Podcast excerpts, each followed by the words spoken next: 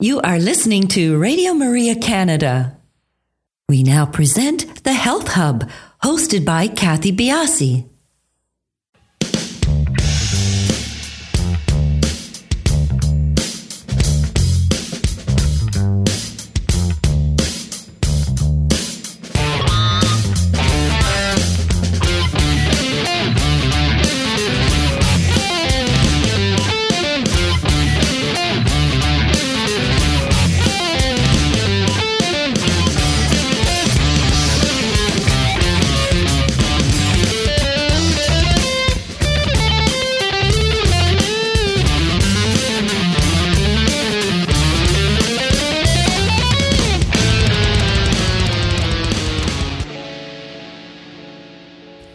Morning, everyone, and welcome to the Health Hub. My name is Kathy Biase, and along with our producer Alex Diaz, we'd like to welcome you to the show. Good morning, Alex. Good morning, Kathy. How you doing?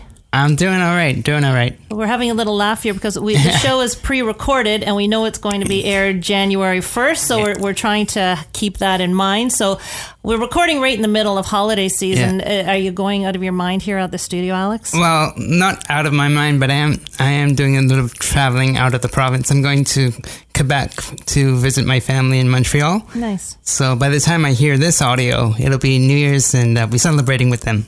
Oh, well, that'd be excellent. Well, because it wa- New Year's Day when uh, our listeners, you guys are listening to the show, we would like to, um, on behalf of Alex, Daniel, and myself, we would like to take this opportunity to wish you all a very, very happy New Year. And we hope that 2019 is a year filled with happiness and health.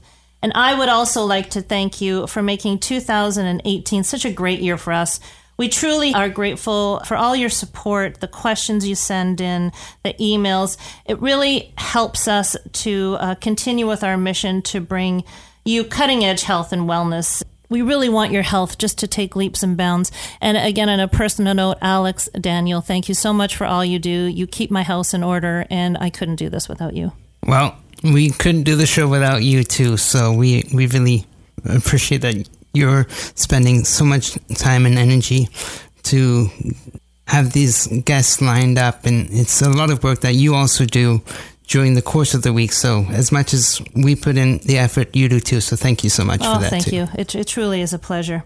So, as I mentioned, today's show is pre recorded, so no opportunity to call in. But please do follow us on our social media sites on Instagram, Twitter, and Facebook. We are the Health Hub RMC, and feel free to email us at thh at radiomaria.ca. Also, as you know, all of our shows are flipped over into a podcast format. We are the Health Hub on iTunes, SoundCloud, your favorite podcast platforms. And you can also find all of our podcasts on the Radio Maria Canada website, which is www.radiomaria.ca, and on my website, kathybiase.com. And if you hear what you like, leave us a lovely comment. It really helps to promote our guests. So, on to the show today. The beginning of a new year seems like a great opportunity for a fresh start, doesn't it, Alex? Yes, for sure. 2019 is here. Feet on the ground, face forward. Let's make me a better me.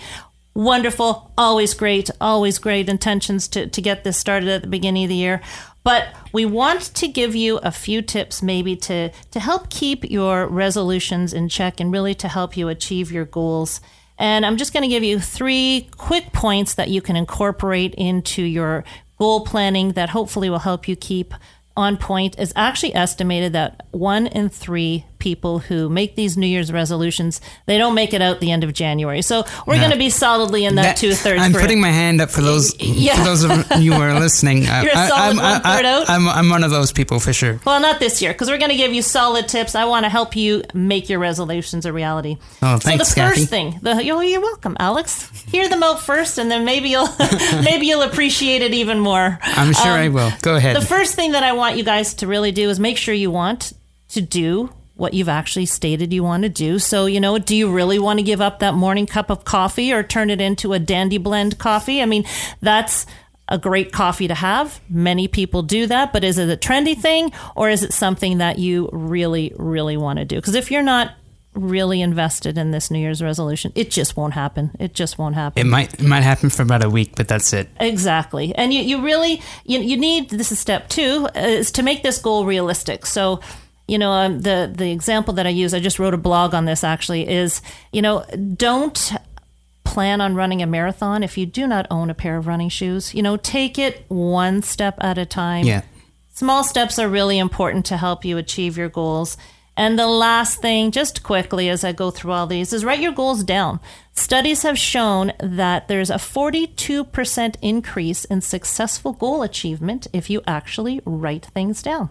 That's so true with anything, really. There's a lot of things that go on in our minds as it is, but we have to prioritize ourselves. And like you said, when you write it down, you're thinking about it, seeing it, and you're actually physically writing it. So, in a sense, in three ways there, you're telling yourself, I have to look after myself. And by writing, it's going to definitely help. Yes, it's it's like making it a habit, and I think just the actual fact of writing it down makes you more committed. It's like you're stating in some way, shape, solid form Yeah. that we are committing to these goals. So just three quick tips. Just wanted to get those out to you. And again, we hope that 2019 is filled with love, happiness, and health for you. When it comes to these goals, uh, for many of us, our New Year's resolutions are centered around food and diet. But when it comes to knowing what to eat and what not to eat, the information floating around can be extremely confusing. I see this all the time. This coming January 6th, 2019, a documentary called Food for Thought will premiere on CBC's The Nature of Things at 8 p.m. This highly, highly relevant documentary reveals that an alarming 50% of the calories that we consume come from processed foods. They are a combination of things like sugar, salt, hydrogenated oils, preservatives, and additives. These products are tasty, they're made to be tasty, they're made to help us crave them, and these foods are taking a serious toll on our health. Today on our show, we have researcher and filmmaker uh, of Food for Thought, Leora Eisen. Leora is an award winning Canadian filmmaker and journalist specializing in long form documentaries. Her work has appeared on CBC, Radio Canada, TVO, Discovery, History, and the Documentary Channel, as well as broadcasters around the globe. Leora is a recipient of a Gemini Award, several Gemini nominations, and most recently, a Canadian Screen Award nomination for Best Documentary. Food for Thought is the sixth science documentary that Leora has written and directed for CBC's The Nature of Things. In creating Food for Thought, Leora met up with leading scientists and food experts who shared some startling findings and who also offered who also offered their views on our food habits and what we can do to change them. Her documentary addresses po- important dietary questions that many of us are asking, including Are carbs really the enemy? Why is junk food so addictive? How can we conquer our cravings? And should we be counting calories at all? We will be speaking with Leora today about what her research uncovered and why this documentary is so important for people to see. We'll be right back after our break.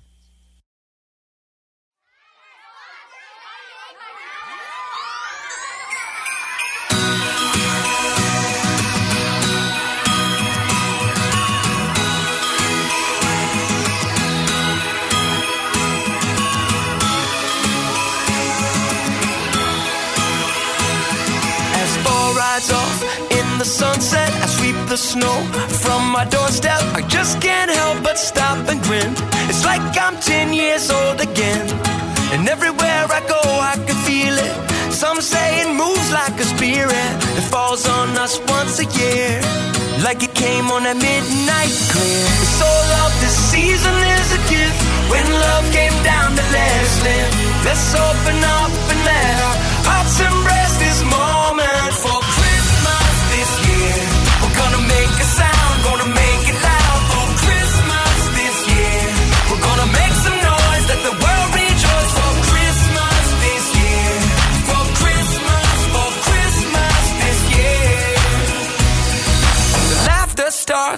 before the sunrise. I sneak downstairs to sparkling eyes, and oh, what joy it brings to me.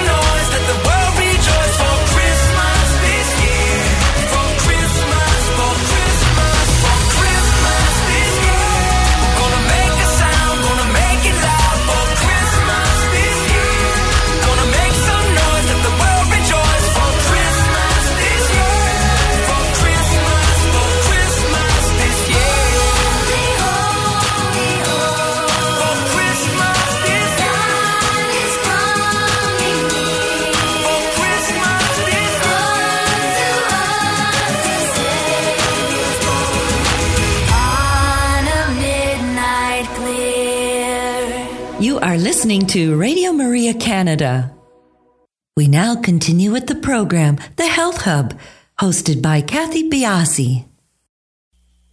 Welcome back, everybody. Again, our show is pre recorded, so no opportunity for calling in, but please feel free to message us on Instagram, uh, Twitter, Facebook. We are at the Health Hub RMC, and if you have any questions that you would like us to follow up with after hearing the show, do feel free to email us at thh at radiomaria.ca. Leora, thank you for taking the time and welcome to the show. Thanks for having me.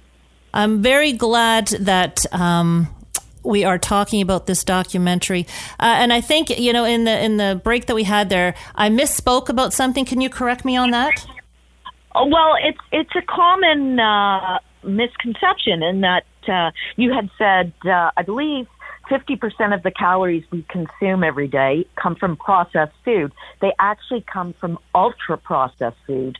Uh, it's a little confusing because people think processed food is all the same, and it isn't. There's different levels of processed, and that's one of the ways scientists are now looking at how to measure the value of food and whether it's healthy for us or not. So uh, I'm actually glad that you did that because that's actually something we might want to chat about. So we're talking about. Uh, I don't want to jump ahead of myself, but we're talking about food, processed food, and ultra processed food. Well, another another category to add on top of the confusion. Yeah. So basically, unless it's you know the fresh fruit and veggies uh, that you're growing, um, most of our food is processed. If if you're boiling a potato or an egg and you pour salt into the pot of water, you're processing it. All it means is that you're transforming the food in some way. If you're sautéing your vegetables and you pour some olive oil uh, in the pan to uh, fry them up with, you're processing food. Frozen vegetables uh, are processed. Uh, tuna in a can is processed. Uh, and what scientists are worried about is not so much uh, all manufactured food. It's the stuff that they call some of them fake food. It's it's it's made up of chemicals and additives and preservatives and hydrogenated oils and added sugars and sodium, uh, so that there's very little actual food in it. You know, so there's a big difference between a potato and then say a baked potato, which uh, you've processed it, you've cooked it in some way, uh, and then uh, a bag of potato chips, which may have very little actual potato in them. So um, there's different levels of processing, and uh, what a lot of nutritionists are worried about is that half the calories Canadians eat every day come from ultra processed food. So if you're in the supermarket and you're looking at a package and it's got uh, an endless list of ingredients, most of which are words you can't pronounce, that might be something you might want to think twice about. Okay, see, 2019, I've already learned something right off the top. So basically, we're now classifying anything that we're cooking as, as processed. So we're we're sort of uh, either enhancing or, or changing the, the, the raw form of the food. So thank you. Good to know. And see, there's always a reason that I make mistakes, eh, Alex? These things come to bear some light somehow. That's okay. So let's take a step back, and you can maybe answer this in. Uh, I'll do it a two part one question. How did you actually get involved in filmmaking? I, f- I find that myself something very, very interesting that I'd like to learn. And then from there, what made you go into these this documentary that we're talking about? Well, I got involved in filmmaking because I always wanted to be a journalist since I was a kid. I went to uh, university, then journalism school. Uh, thought I was going to be a newspaper writer or reporter. Uh, ended up uh, taking a class in TV, loved it. Ended up working at CTV for many years, uh, and after that, uh, freelanced. And you start off in daily television, and then do sort of longer pieces. And for the last many years, uh, have focused on hour long or feature length documentaries. And it comes down to being a curious person. It's a great job if you're a little bit nosy and interested in lots of different things. I like to say uh, I'm only a tiny bit of an expert in a lot of things uh, and a big expert in nothing. So uh, I cover all kinds of topics. I love science. Uh, and uh, food and nutrition is something that we're all interested in. Are most of your documentaries about health, nutrition, or do you do you go all over the place with what you do? It's a wide range. Some uh, are about health and nutrition. Others are about people, uh, animals, uh, lifestyles, uh, other forms of science, all, all kinds over the years. Very interesting. So, Food for Thought, this documentary that we're focusing on today, how long did it take you to make this? Well, I would say from uh, the very beginning, in terms of chatting about this as an idea with the executive producer of The Nature of Things at CBC, uh, until uh, now is about a year. So it's it's a long time from conception to the time it actually airs because you have to do a lot of research you know, when you say, oh, I want to speak to some food experts and nutritionists, well, there's thousands upon thousands of them out there. What do I want to focus on? So that takes a long time. Then where am I going to film it? Then coming back with your footage, writing a script, editing it, cutting it down, making CBC happy, doing all of those things is mm-hmm. actually a lengthy process. So the the purpose of this documentary. Obviously, if you're going to commit an, a year long um, amount of time to something, you must have a passion. So, why uh, food for thought?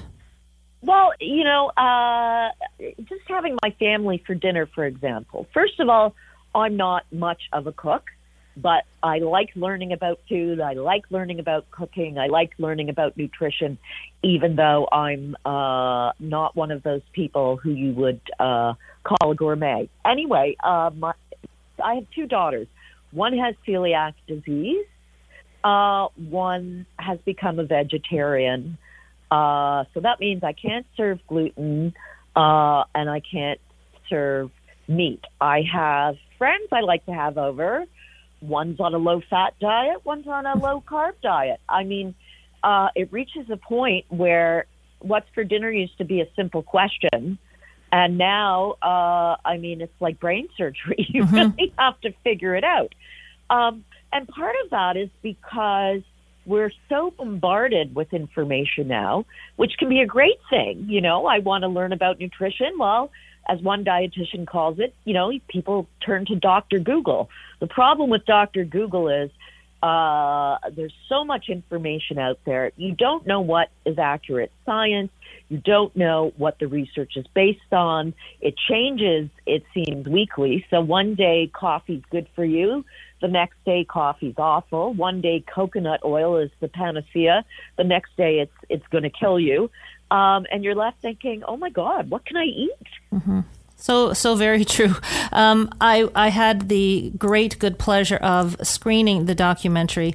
And I, I, it was like I, I can't wait for people to honestly I can't because so many things that came out in that documentary are so relevant beyond actual food and we'll, we'll get into all of that but it starts off with Tim Spector and uh, I think you've had him in a couple of other of your documentaries. Yes. Very knowledgeable, knowledgeable person, and very easy to understand and very relevant in what he says. Yeah, Tim is Tim is a wonderful scientist. I mean, I first met Tim, and he's uh, a British uh, professor at King's College London. He's a genetic epidemiologist by training, so uh, he's a doctor, uh, and he also runs the largest research uh, cohort uh, of twins in the UK. So, you know, when people study science, they often study twins to see if there's any uh, genetic variables. Um, and I happen to be an identical twin, and that's how I first met Tim. But he himself became interested in diet and nutrition and health a number of years ago because he was starting to do some research uh, on gut bacteria and what those what uh, all those little organisms that live in your gut uh, mean in terms of our health. And also, he was starting to explore food just because of his own interest in personal health. His father uh, had died in his 50s. Uh, Tim is an uh, avid cyclist. He tries to stay fit, but he wanted to know if he was eating the right things to stay healthy because of a history of disease in his family. So all these different things came together. And a couple of years ago, he wrote a book called The Diet Myth. Uh, and now he's actually researching a brand new book, uh, which will be published uh, probably around the end of 2019, called uh, tentatively Food a User's Guide, because what he wants to do is see what food actually is. Because how can we talk about good or bad uh, without even understanding what it is? And to be honest, I had no clue what it is. And food is actually hundreds of chemicals. You know, we think of it as, oh, well, it's either fats or carbs or proteins or a fruit or a vegetable or a meat, but actually it's made up of uh, hundreds of molecular combinations which interact uh, with our bodies in different ways, um, and we all have different biology. Uh, we have different gut bugs, we have different blood, we have different psychology. So, this idea that there's one diet that's going to work for everybody doesn't make sense, sense to a scientist like Tim because he understands that it's complex and he was right off the top of the show. And that's what hooked me because I, you know, I'm not a scientist uh, by far. I'm not a scientist at all. Um, but I like to do research and I like to read about things. And he ex- he exonerates what seems intuitive to many of us is that we're not all the same. So how can one diet, how can everybody stick to one diet and be healthy? And I, you know, as soon as I listened to what he had to say, I mean, I was just so excited for people to hear this. It's, it's so many different things. And he talks about a diet revolution, as do many, uh, so in a roundabout way, as do many of the guests in your show. Why a diet revolution? Well, it's funny because uh, you know, the food writer and food guru, really, Michael Pollan, years ago, you know, came out with this idea that, you know, eat mostly plants, not too much, don't eat the stuff that your grandmother didn't have in her cupboard. It still holds true today. So, you know, what's new? Well, what's new is that things have been getting even worse. That, uh, you know, we know all of that. And yet, as we talked about earlier, half the calories we're consuming daily uh, come from ultra processed food. And what's happened is the world around us has changed. Uh, it's become what they call an obesogenic environment, which basically an environment in which we live that makes it easy to get fat. Because, you know, hey, you're hungry, call Uber Eats. Mm-hmm. Grab the frozen pizza that's available to buy at the gas station. Uh, you know, it's it's it's food is so easy and available, and we're so stressed for time, uh, and it's many families, you know, both working parents, and uh, who's going to feed the kids? Uh, you know, order a pizza because it's easy, and um, that's become challenging for us. And so, even though we're aware that we should eat a healthier diet, you know, I still may eat a salad for lunch and then feel virtuous. But oh, I'm not really supposed to eat bread anymore. So I actually didn't fill up as much on my salad. So now it's four o'clock and I'm hungry. And so what I end up doing is reaching for a high calorie uh, snack uh, because I didn't have any fiber uh, except for my salad.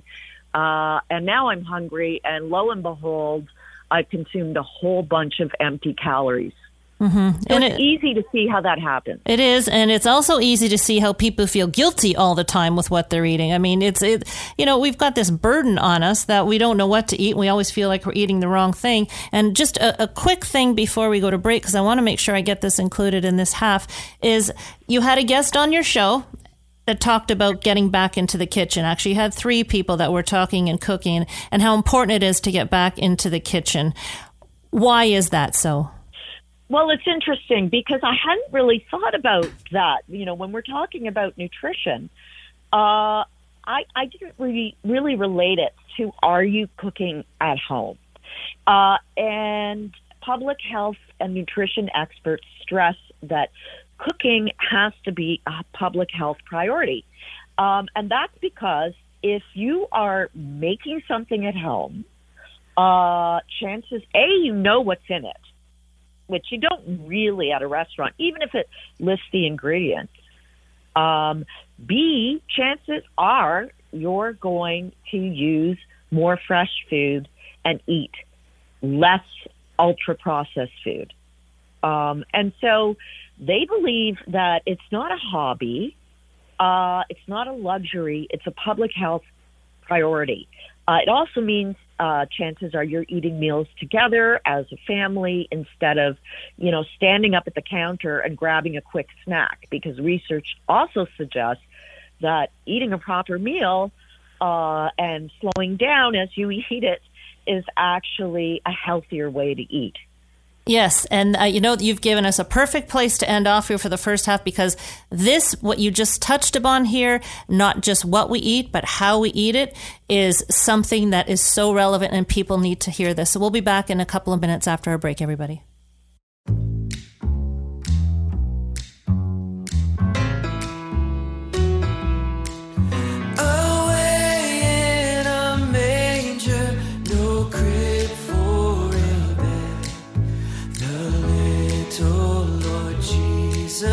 Jesus down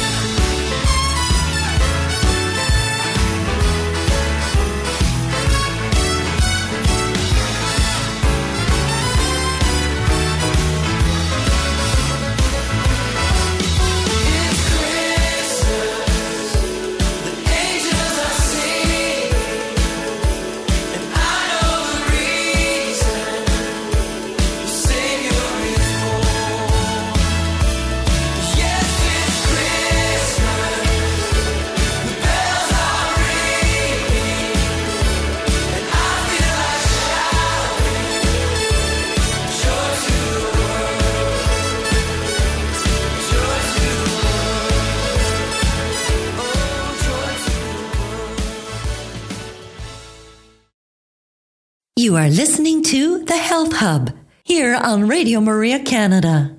A Catholic voice wherever you are. To contact us and be a part of the show, email thh at radiomaria.ca. We now continue with the program. Here once again is your host, Kathy Biase. Welcome back, everybody. Again, the show is pre recorded, but do follow us on our social media sites. We are at the Health Hub RMC on Instagram, Twitter, and Facebook, and feel free to email us at thh at radiomaria.ca.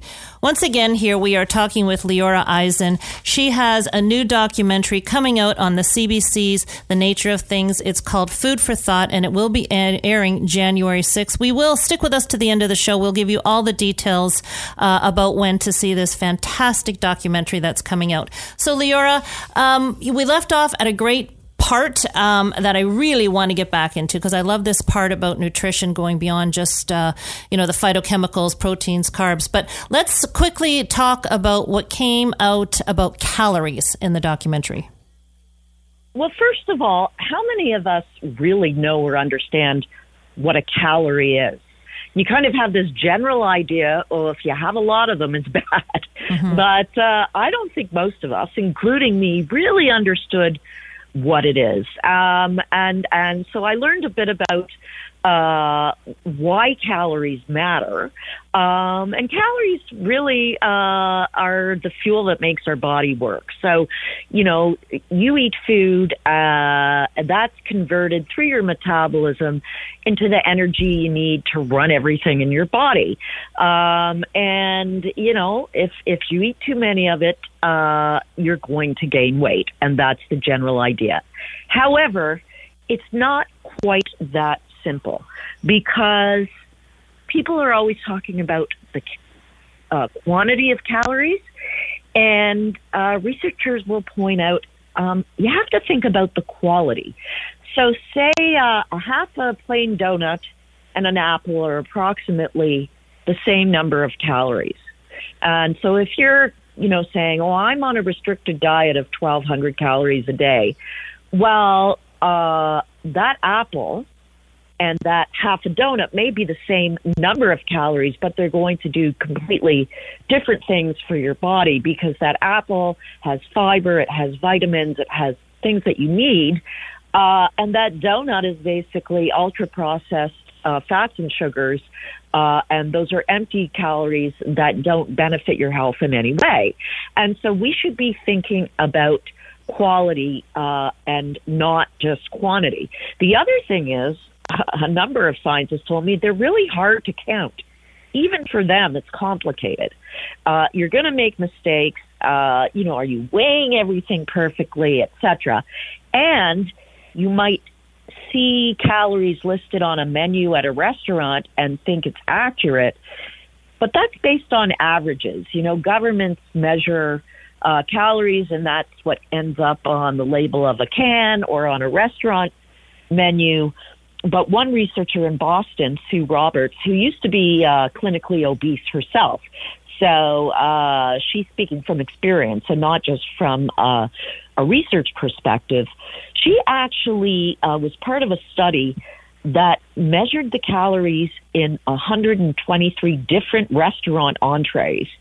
Um, and it was scary. Uh, you know, something that is allegedly a 450 calorie burrito was actually uh, up there in the I don't know a thousand calorie Mm-hmm. range uh, or something like that.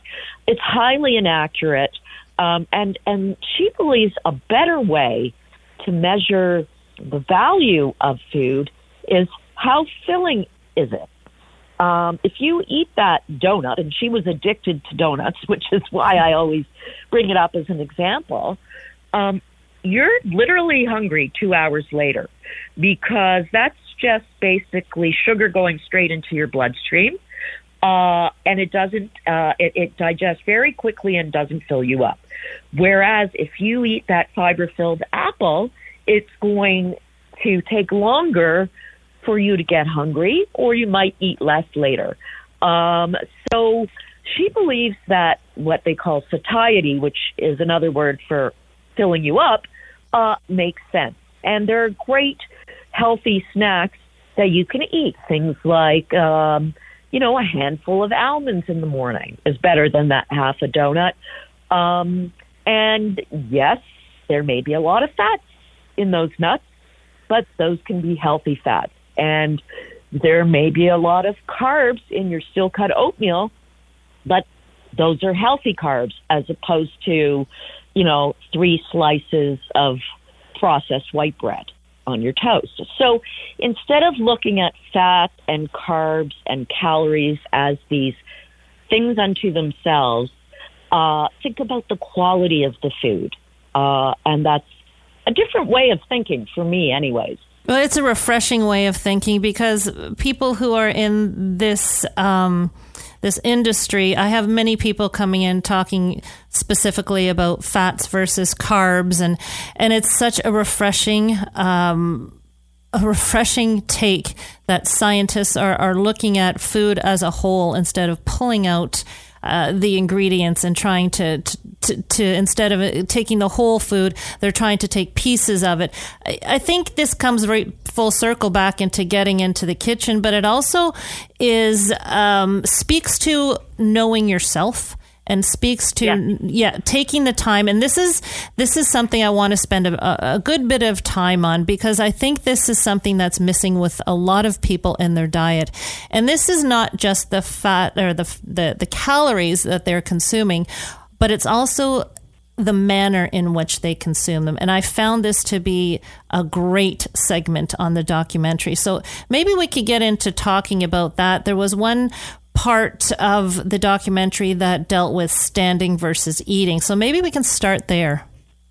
Sure. Um, there's a health psychology professor uh, in England named Jane Ogden who's done some fascinating work in this area. She um, did a study where there were 80 participants, all women, uh, so quite a large uh, group, and 40 of them uh, ate pasta that was labeled as a snack, and 40 of them ate pasta that was labeled as a meal. And some of the women who had the snack ate it standing up with a plastic fork straight out of the carton. And uh, some of the women who had it as meal were told to eat it sitting down at a table on a real plate using real silverware or cutlery. Um, and what do you think happens? Well, maybe it's not surprising, but it surprised me a little.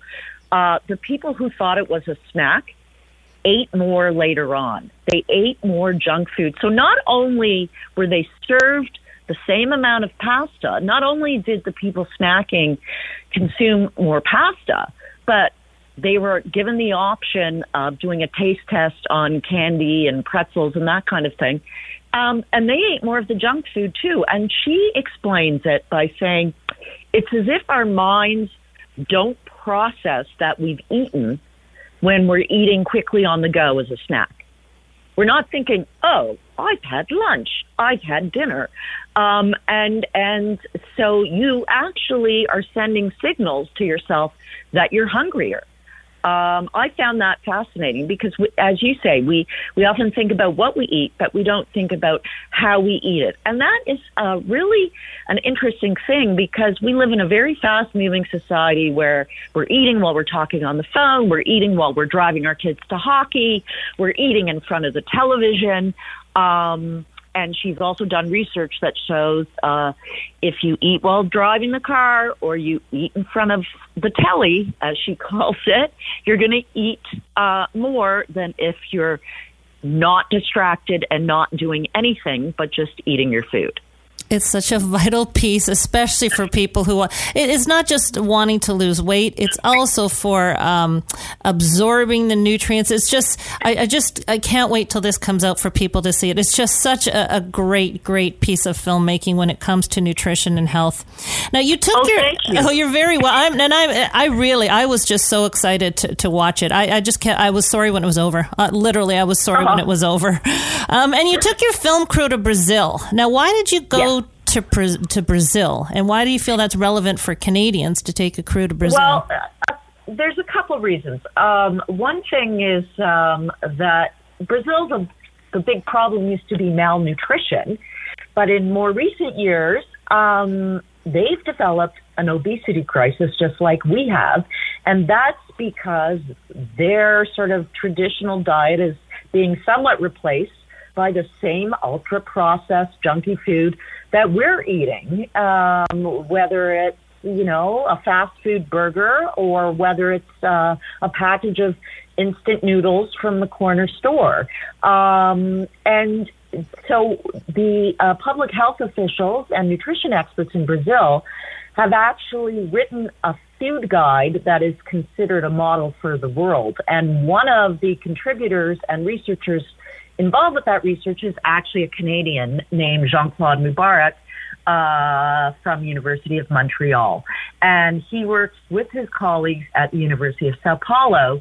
Um, and it's considered revolutionary simply because they're not saying eat this much uh, dairy, this much meat, uh, this much protein, this much fat. They're saying avoid ultra processed food go back to the kitchen, uh, try and do it with your family. They're not saying, oh, you know, we're nostalgic for when women wore the apron and, and cooked meals for the rest of the family. They're saying it should be a family activity, everybody involved in planning and cooking um, and eating as much fresh food as possible. And they're not saying avoid all processed food. They're just saying avoid the really dangerous stuff. And in fact, I was quite surprised to find out that uh, the number one risk factor for death in Canada, according to the Heart and Stroke Foundation, is poor diet. You know, if you had asked me that before doing the film, I would have said smoking or car accidents or drugs. It, it's not. It's our diet. So it's not just about obesity. It's about diabetes. It's about heart disease. It's about cancer. It's about all kinds of illnesses and diseases uh, that are related to nutrition. And people need to understand that. People clearly need to understand that what they eat is either going to help them on the path of health or lead them down the path of chronic illness. And you know, with Canada's uh, health guide about to come out, um, it seems it seems like Brazil has a lot to show us. You know, how many people yeah. we, we don't seem to think, some of us don't seem to think that these guidelines are even paid attention to. But when they're given out by health professionals and dietitians in the hospital, we need to have something that is solid, a solid research piece of material.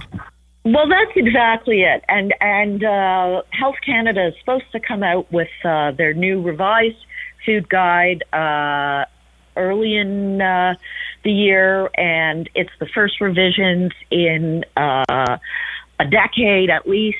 And it is important because even if you're not, you know, if, even if it's not something you sit on the subway and read, um, there are uh, medical professionals, hospitals, uh, school curriculums, and other things that are based on the Canada Food Guide. And uh, ours is kind of outdated uh, there's new ways of thinking. Um, uh, Jean Claude Moubarac, who's in Food for Thought, is one of many experts who have been consulted. But, uh, you know, there's a powerful uh, food lobby out there because obviously manufacturers of ultra packaged goods want us to keep eating them. And so, you know, uh, nutritionists are constantly working against this, these huge marketing campaigns that uh, are aimed not just at us but at our kids, and that was another interesting point. You know, uh, I was a sucker for this.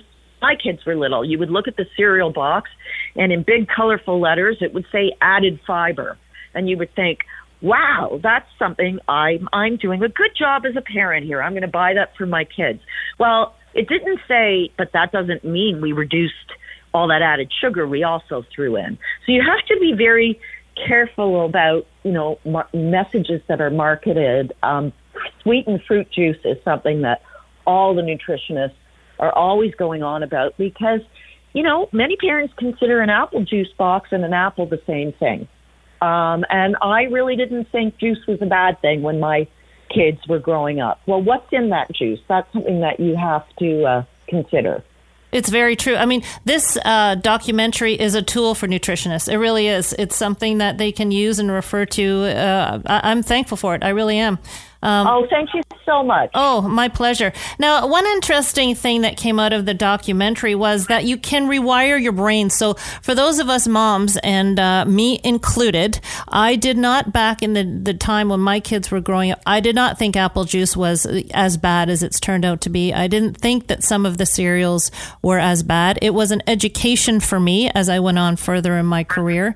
But we haven't done irreparable damage to our kids because it came out that uh, not just our children, but we too can rewire our brains.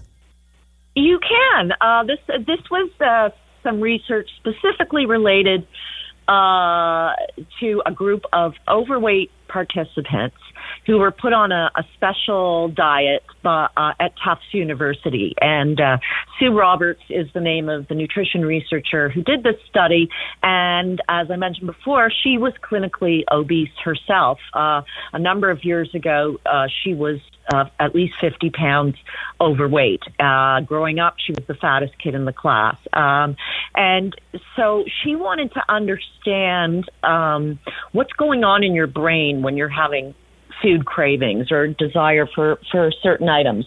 Um, and so they put uh, people into an MRI machine before they started this uh, healthy diet and six months later and showed them images of foods like that are high calorie foods that aren't particularly healthy, like fried chicken or a bowl of Froot Loops. Um, and you could see at the beginning of the study that the reward center in their brain lit up when they saw that piece of fried chicken or that bowl of sugary cereal. But as they stopped eating that kind of food and replaced it with healthier versions like a grilled chicken breast or a uh, bowl of uh, high fiber uh, whole grain cereal, um, the reward system st- uh, dimmed on the less healthy food and started lighting up a bit more on the healthier food. So um, it's it's it's habit. You know, it it takes time. Uh, so if you have a craving for certain things, it's not going to go away overnight, but it will start dimming over time. What's interesting is she says the key is not to just get rid of everything you love. It's to change the ingredients because mm-hmm. according to her research, one of the reasons diets never stick is because if you restrict yourself from everything you enjoy, how long is that going to last? A month, two months, six months? Some people might even last a year. Uh, but sooner or later, you're probably going to go back to it. Whereas if you change the ingredients, um, so if you like chocolate, okay, well, allow yourself occasionally uh, a whole grain bran sticks, like All-Bran, dipped in dark, unsweetened chocolate as the occasional dessert. And replace that chocolate eclair or that piece of uh, sugary chocolate cake with some All-Bran or strawberries dipped, uh, dipped in chocolate occasionally. So, in other words, you know, don't just eliminate and think you're going cold turkey forever, but start replacing with healthier versions, and then you can keep improving on it. Mm-hmm. And I think your body gets used to uh, the better food. So I mean that it's it gives us Yes. some hope. We aren't we aren't Yes. uh, we aren't too far gone. We're not ever too far gone. Now Oh, I certainly hope not because listen, I used to think I used to think when I gave my kids Kraft dinner with a piece of broccoli on the side, that Oh, was really healthy cooking. So let's Well, hope. It wasn't the worst. Always have to look at the silver lining. There are worse things in life because you know what, my daughter, Exactly. my daughter. We just talked about this at dinner. My daughter, um, uh, my friend babysat her for the first time, a real traditional Italian home, and my daughter went over there and she said, "What can I make for you?" And she said. Kraft dinner. Well, my friend had no idea what that was. And I thought, oh, that's great. That just looks good on me. This was a number of years ago. I've come a long way since then. But you know what? We've all been, we've all been uh, part And of you this know problem. what? Who can resist it, right? But- Exactly. But but what you might want to do is okay, well, let's try introducing uh, real uh, artisanal grated cheese, Mm-hmm. fresher cheese instead of a highly processed slice if we're melting it on pasta for our kids. You know, it's it's it's it's just introducing uh, different ingredients to the same idea. Education. Education is key. It's exactly what you're doing for people. And just before we, we come to the end, very interesting um, part about tasteless tomatoes. I found that very interesting. Um, what are we doing to our tomatoes these days?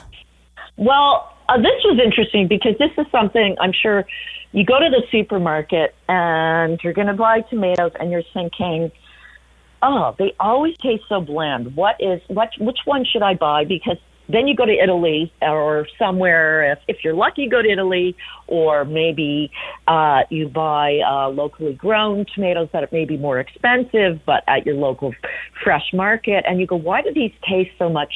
better.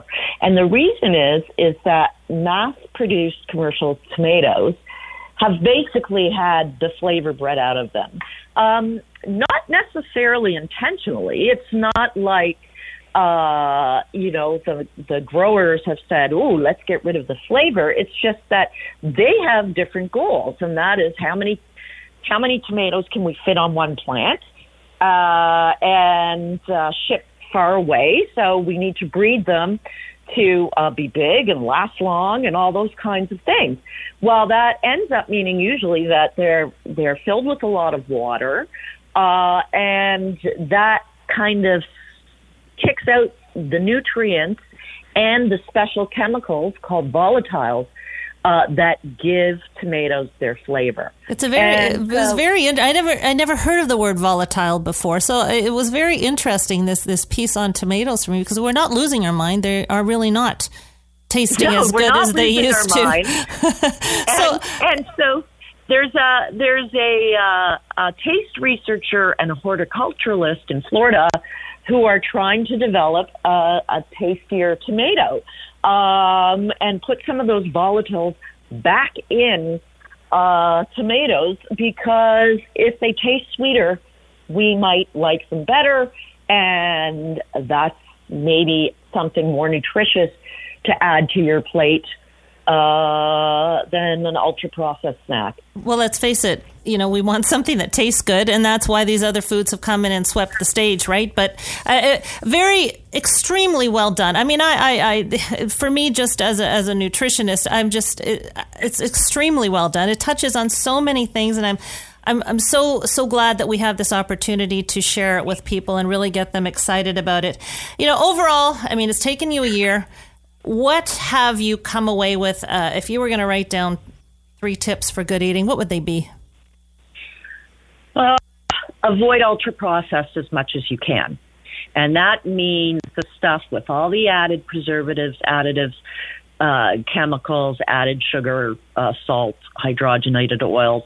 Just look at the ingredients and uh, think about is this really real food or is this something uh, that's completely invented in a factory. That's number one. Number two, uh, think of a new F word, uh, fiber. Um, because we underestimate how important fiber is. Everybody talks about how bad sugar is, and it really, you know, there are many dangers to too much added sugar.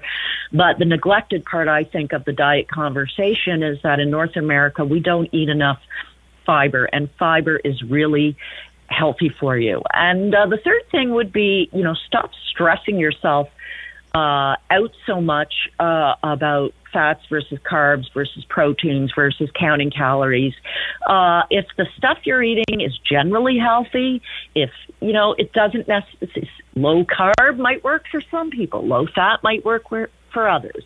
As long as nothing's like in extremes and you're not eating that lousy ultra processed stuff, hopefully you're going to do okay. Brilliant. Leora, thank you so much for joining us today.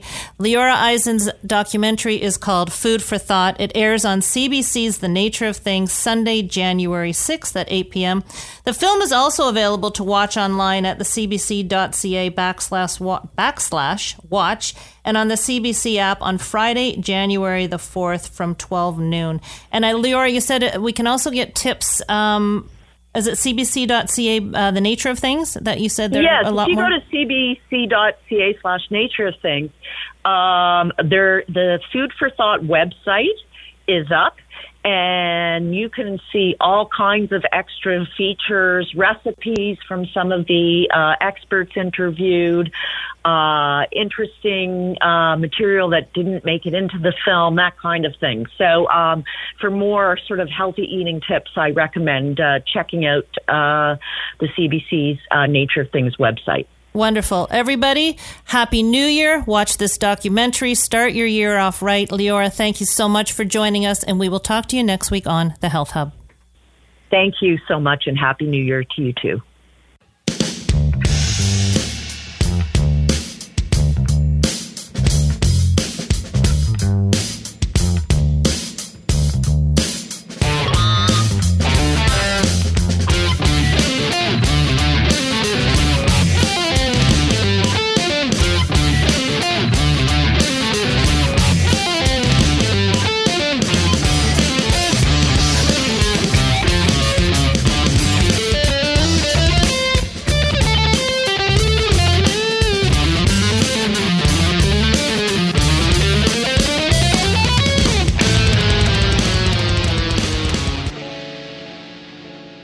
Been listening to The Health Hub, hosted by Kathy Biase, here on Radio Maria Canada.